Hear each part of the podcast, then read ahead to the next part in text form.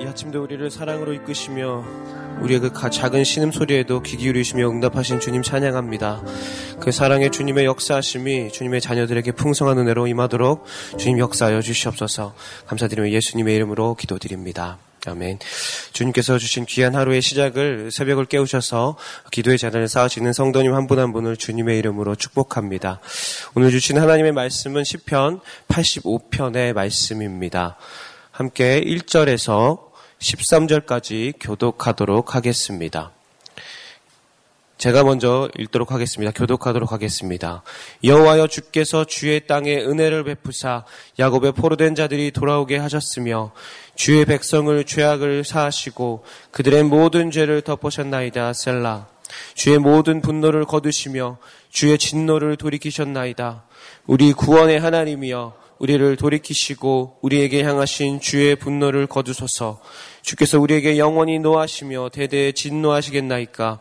주께서 우리를 다시 살리사 주의 백성이 주를 기뻐하도록 하지 아니하시겠나이까. 여호와여 주의 인자하심을 우리에게 보이시며 주의 구원을 우리에게 주소서.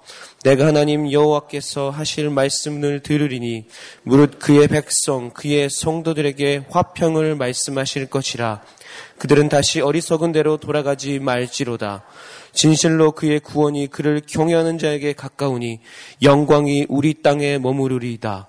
인애와 진리가 같이 만나고 의와 화평이 서로 입맞추었으며 진리는 땅에서 솟아나고 의는 하늘에서 굽어보도다. 여호와께서 좋은 것을 주시리니 우리 땅이 그 산물을 내리로다. 의가 주의 앞에서 가며 주의 길을 닦으리로다. 아멘. 어, 회복과 구원의 하나님이라는 말씀의 제목을 가지고 함께 오늘 말씀 전하도록 하겠습니다. 오늘의 시편 85편 말씀은 공동체 안에서 드려진 예배 가운데 다 함께 찬양하는 가운데 불려진 찬양입니다. 그 찬양의 내용은 여호와 하나님의 은총을 통해서 그 하나님의 구원의 사역을 통해서 내가 다시 한번 하나님의 부흥의 역사가 나타나도록 내 삶을 주님 다시 한번 역사해 주십시오라고 이야기하는 어, 간구하는 내용인 것입니다. 오늘 시편의 저자는 그 찬양의 시작을 구원의 하나님이 그들의 삶 안에 행하셨던 일들을 기억하며 그것을 이야기하는 것으로 시작합니다. 함께 1절에서 3절까지의 말씀을 읽도록 하겠습니다. 여호와여 주께서 주의 땅에 은혜를 베푸사 야곱의 포로된 자들이 돌아오게 하셨으며 주의 백성이 죄악을 사하시고 그의 모든 죄를 덮하셨나이다 셀라 주의 모든 분노를 거두시며 주의 진노를 돌이키셨나이다. 아멘. 어, 오늘의 1절에서 3절까지의 어떤 특이한 점을 보면 시편의 저자는 자신이 당하고 있는 어떤 고난과 슬픔이 없어지는 것에 대해서 먼저 간구하지 않습니다.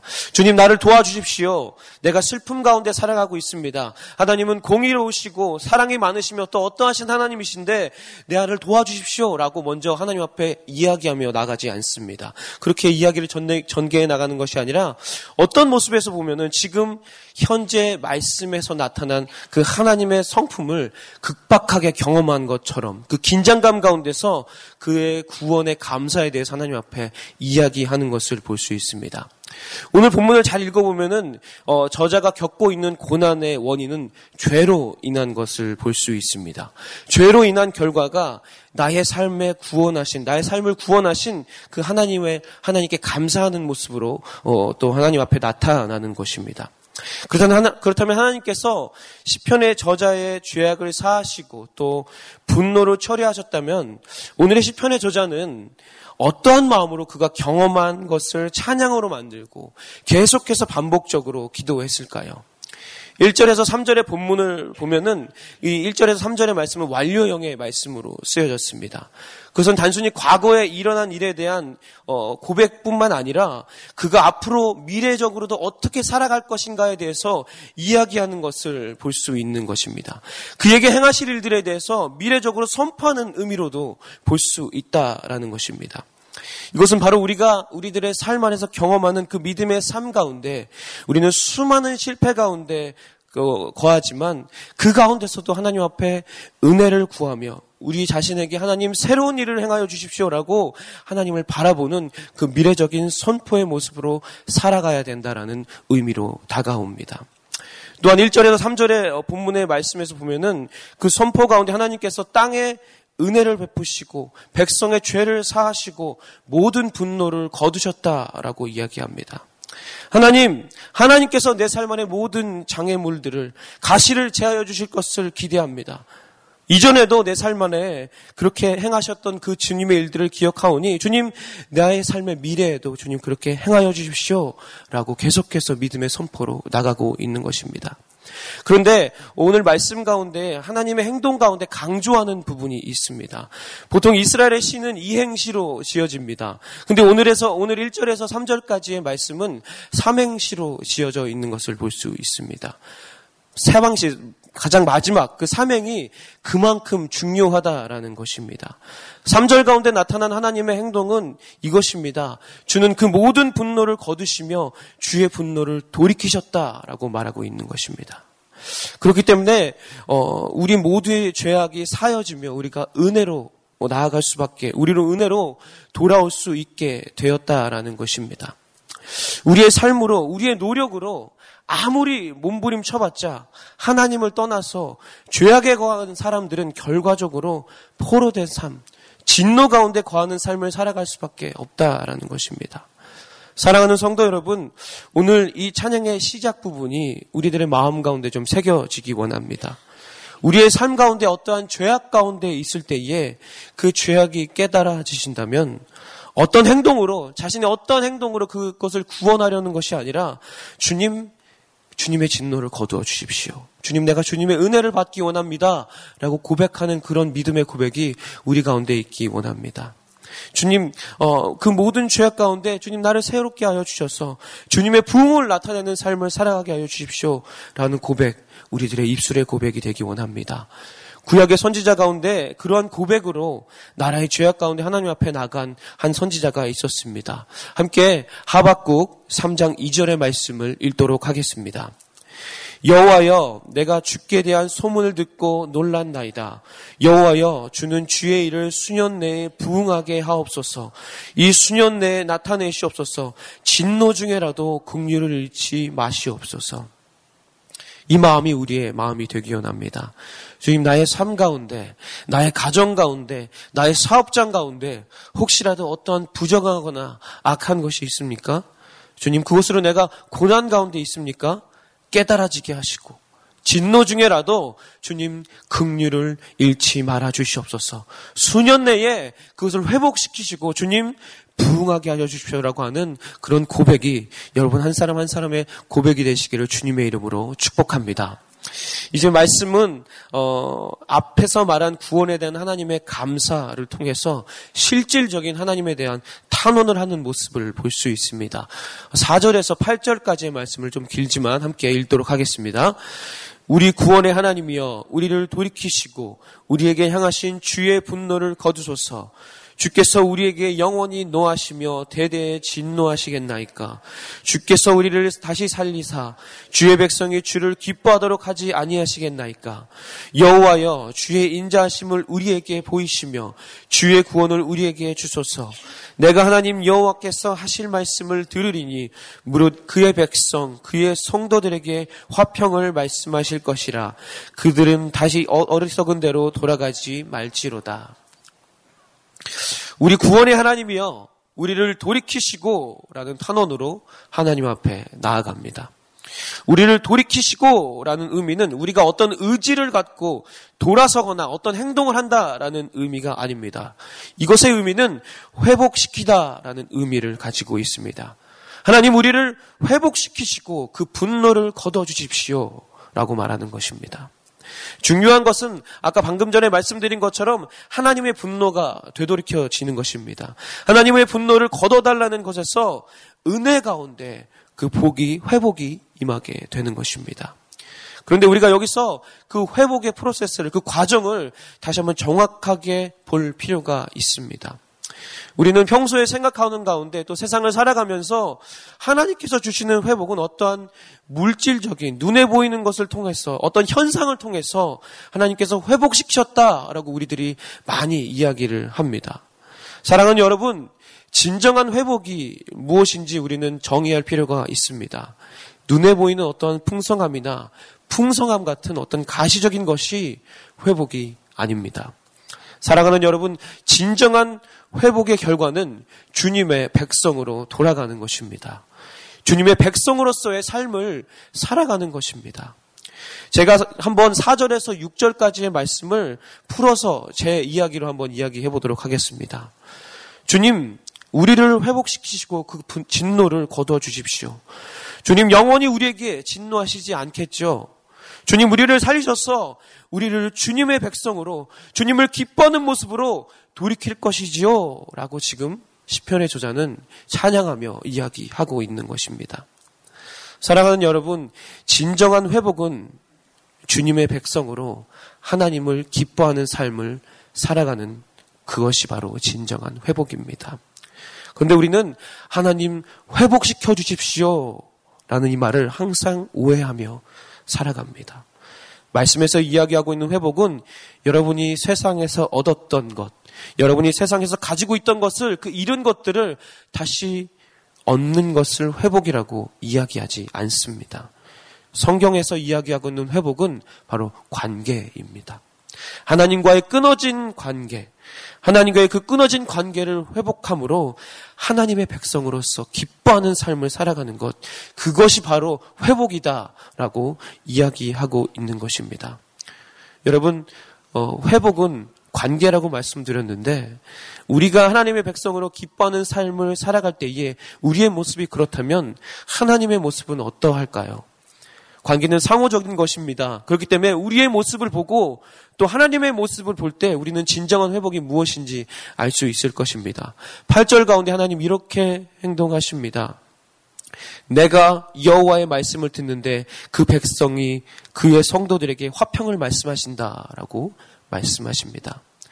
우리가 하나님의 백성으로 기뻐하는 모습을 보고 우리의 고백을 듣고 하나님께서는 그 백성들에게 화평을 말씀하시는 그런 관계가 바로 회복인 것입니다. 신약의 말씀에서도 예수님께서는 십자가에 못 박히시기 전에 어, 제자들에게 그들이 세상 가운데 받을 어려움과 그 고난을 생각하시고 하나님과의 관계할 수 있는 승리의 방법을 동일하게 말씀하시는 것을 볼 수 있습니다. 함께 요한복음 14장 27절 말씀을 읽도록 하겠습니다. 평안을 너희에게 끼치노니 곧 나의 평안을 너희에게 주노라. 내가 너희에게 주는 것은 세상에 주는 것과 같이 아니아니라. 너희는 마음에 근심하지도 말고 두려워하지도 말라. 아멘. 사랑하는 여러분, 여러분의 삶 안에 평안이, 화평이, 그 샬롬이 항상 충만하시기를 주님의 이름으로 축복합니다. 여러분의 삶 안에 그것이 여러분이 하나님 앞에서 회복을 나타내는 중요한 시작점인 것을 믿으시는 여러분 되시기를 바랍니다. 저는 오늘 말씀을 묵상하면서 말씀 앞에 있는 표제가 마음 안에 확 와 닿았습니다. 고라 자손의 시라는 이 표제가 저로 하여금 이 찬양을 만들고 예배 가운데 찬양하는 그 고라 자손들의 삶을 좀 생각해 볼 수 있게 했습니다. 여러분이 잘 아시는 것처럼 이스라엘의 역사 속에서 고라는 어, 고라라는 인물은 어, 모세와 아론의 권위에 도전해서 그들의 위치와 그들의 특권을 탐하려다가 심판받은 사람이었습니다. 다시 말하면 인간적인 욕망으로 살아가려다가 그의 죄로 인해서 심판받은 대표적인 인물인 것입니다. 그런데 놀라운 것은 그 심판 가운데 모든 고라의 자손들이 다 멸절되지 않고 그 명맥을 유지하다가 그들이 찬양하는 인도자로서 예배를 섬기는 자들로서 살아가게 된다라는 것입니다. 150편에 달하는 시편 가운데 12편이나 되는 시편이 놀랍게도 고라자손과 연관되어 있습니다. 그 시편들을 다 이야기할 수는 없지만 고라자손들의 어떤 그 경검됨과 하나님을 향한 그 마음이 시편의 각각의 그 마음이 스며들어 있습니다. 여러분이 잘 알고 계시는 시편 42편에는 이렇게 얘기합니다. 하나님이여 사슴이 시냇물을 찾기에 갈급함 같이 내 영혼이 주를 찾기에 갈급하나이다 라고 고백하는 하나님을 깊이 사모하는 그 마음들이 고라 자손의 시 가운데 나타나 있는 것을 볼 수 있습니다. 민수기에 나오는 고라의 삶은 심판과 분노의 비극이었으나 하나님을 사모하고 경건하게 살아간 그 후손들은 이스라엘의 역사 가운데 많은 영적인 발자취를 남기는 믿음의 자손들로 기억되고 있는 것입니다.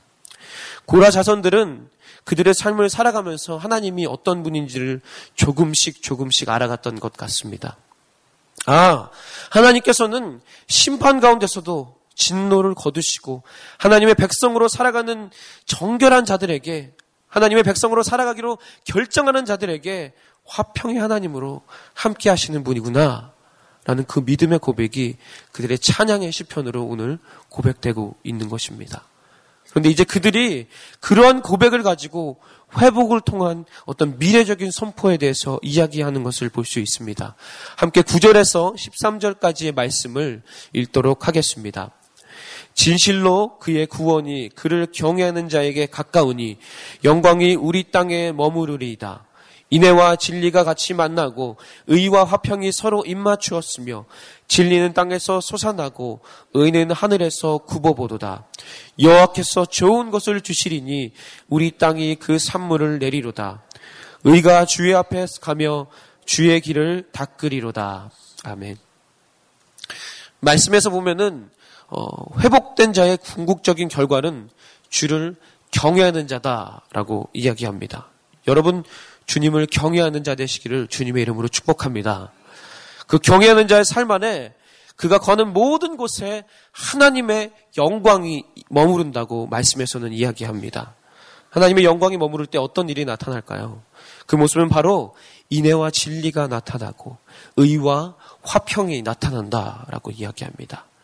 여기서 말하는 영광이 머무를 때 그 앞서 말씀드린 목록들은 결국 하나님의 공의가 나타난다라는 것입니다. 그것은 바로 하나님의 영광이 세상 가운데 회복된다라는 것입니다.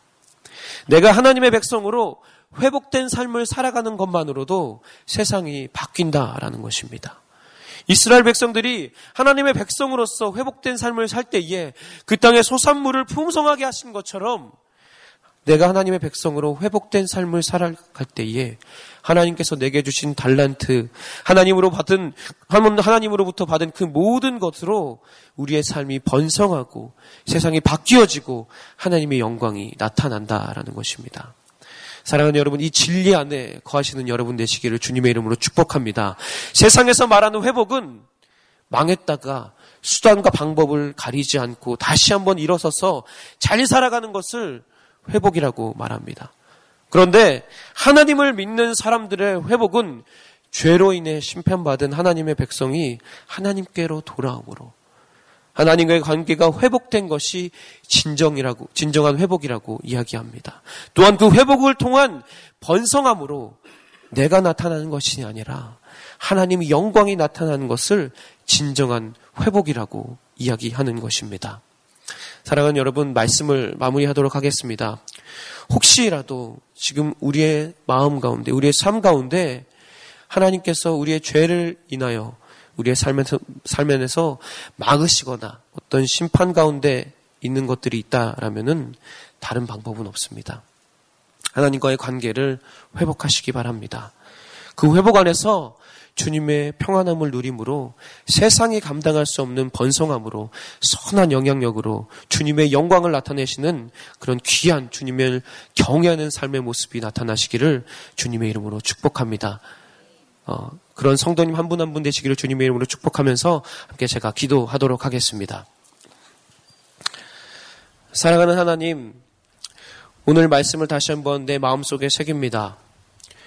혹시라도 내 안에 주님 기뻐하지 않으시는 것이 있다면 주님 진노 중에라도 국류를 잃지 않으시는 주님 앞에 주님 무릎으로 나아가서 주님을 경외하는 온전한 회복된 주님의 백성으로 주님의 영광을 나타내도록 오늘 하루도 나를 붙들어 주시고 역사하여 주시옵소서. 감사드리며 예수님의 이름으로 기도드립니다.